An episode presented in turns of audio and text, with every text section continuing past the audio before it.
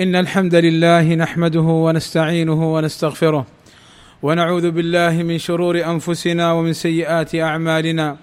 من يهده الله فلا مضل له ومن يضلل فلا هادي له وأشهد أن لا إله إلا الله وحده لا شريك له وأشهد أن محمدا عبده ورسوله. يا أيها الذين آمنوا اتقوا الله حق تقاته ولا تموتن إلا وأنتم مسلمون.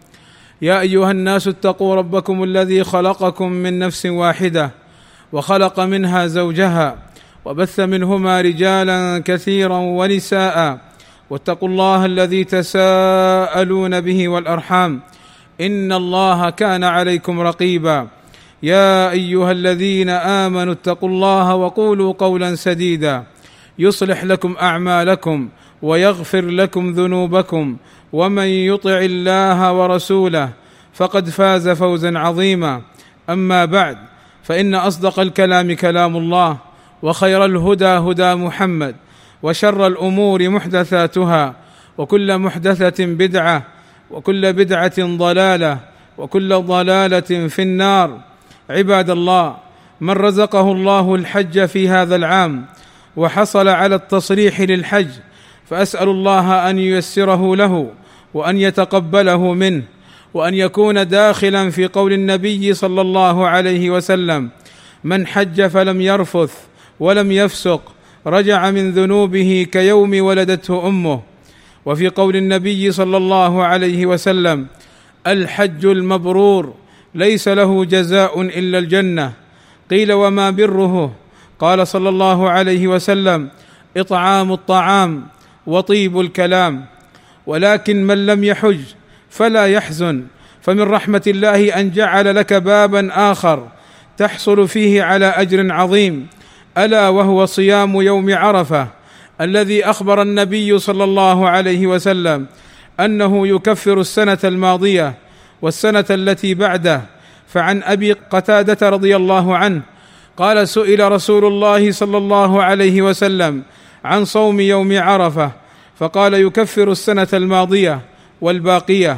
وقال صلى الله عليه وسلم صيام يوم عرفة إني أحتسب على الله أن يكفر السنة التي بعده والسنة التي قبله.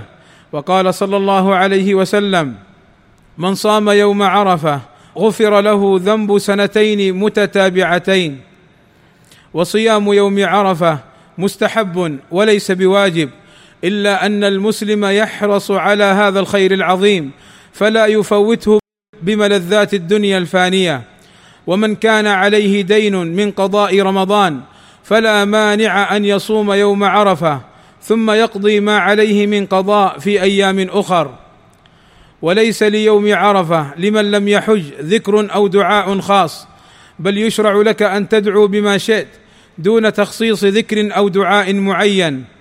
ولا يشرع في يوم عرفة لمن لم يحج أن يجتمع الناس في المساجد من بعد الزوال إلى غروب الشمس وما يفعلونه من الدعاء أو زيارة القبور أو إشعال الشموع ونحو ذلك فهذا كله غير مشروع بل هو أمر محدث لم يفعله النبي صلى الله عليه وسلم وقد أنكره الأئمة.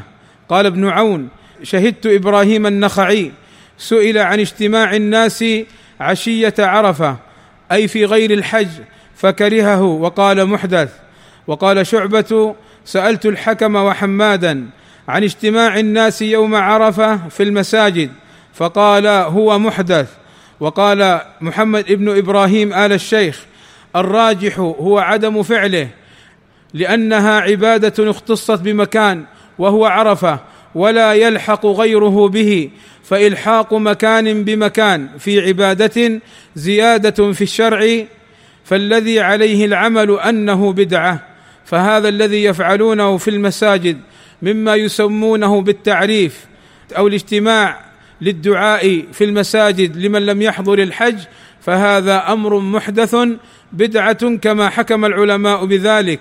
والله أسأل لي ولكم التوفيق والسداد وأن يغفر لنا الذنوب والآثام. إنه سميع مجيب الدعاء. الحمد لله رب العالمين والصلاة والسلام على المبعوث رحمة للعالمين وعلى آله وصحبه أجمعين. عباد الله إن الواجب على المسلم السمع والطاعة لولاة الأمر لقوله تعالى يا أيها الذين آمنوا أطيعوا الله وأطيعوا الرسول وأولي الأمر منكم. وقول النبي صلى الله عليه وسلم من أطاعني فقد أطاع الله ومن عصاني فقد عصى الله ومن أطاع الإمام فقد أطاعني ومن عصى الإمام فقد عصاني فطاعة ولاة الأمور واجبة في غير معصية الله فهذه الأنظمة واللوائح التي تنظمها الدولة المقصود بها تنظيم حياة الناس وتحقيق مصالح العباد وحمايتهم مما يضرهم أو يشق عليهم فالواجب على المسلم أن يسمع ويطيع في الأمر الذي يحبه أو الذي لا يحبه وفي ساعة العسر وفي ساعة اليسر في غير معصية الله كما قال عبادة بن الصامت بايعنا رسول الله صلى الله عليه وسلم على السمع والطاعة في العسر. أي في وقت الضيق وقلة المال واليسر أي في وقت السعة وزيادة المال والمنشط أي في الأمور التي تحبها النفس والمكره أي في الأمور التي قد لا تحبها النفس وأن لا ننازع الأمر أهله. فولاة أمرنا في المملكة العربية السعودية جزاهم الله خيرا يولون الحرمين الشريفين عناية فائقة خاصة ويهتمون بمشاكل المسلمين ويسعون لإصلاح الناس فجزاهم الله خيرا. فمن لا يشكر الناس لا يشكر الله عز وجل. اللهم وفقنا للعلم النافع والعمل الصالح واتباع سنة نبينا محمد صلى الله عليه وسلم. اللهم اغفر للمسلمين والمسلمات والمؤمنين والمؤمنات الأحياء منهم والأموات اللهم إنا نسألك الهدى والتقى والعفاف والغنى. اللهم آتنا في الدنيا حسنة وفي الآخرة حسنة وقنا عذاب النار. اللهم وفق ولي أمرنا لما تحبه وترضاه. واصلح اللهم به العباد والبلاد. واحفظه اللهم من كل سوء. وصلى الله وسلم على نبينا محمد وعلى آله وصحبه أجمعين. والحمد لله رب العالمين.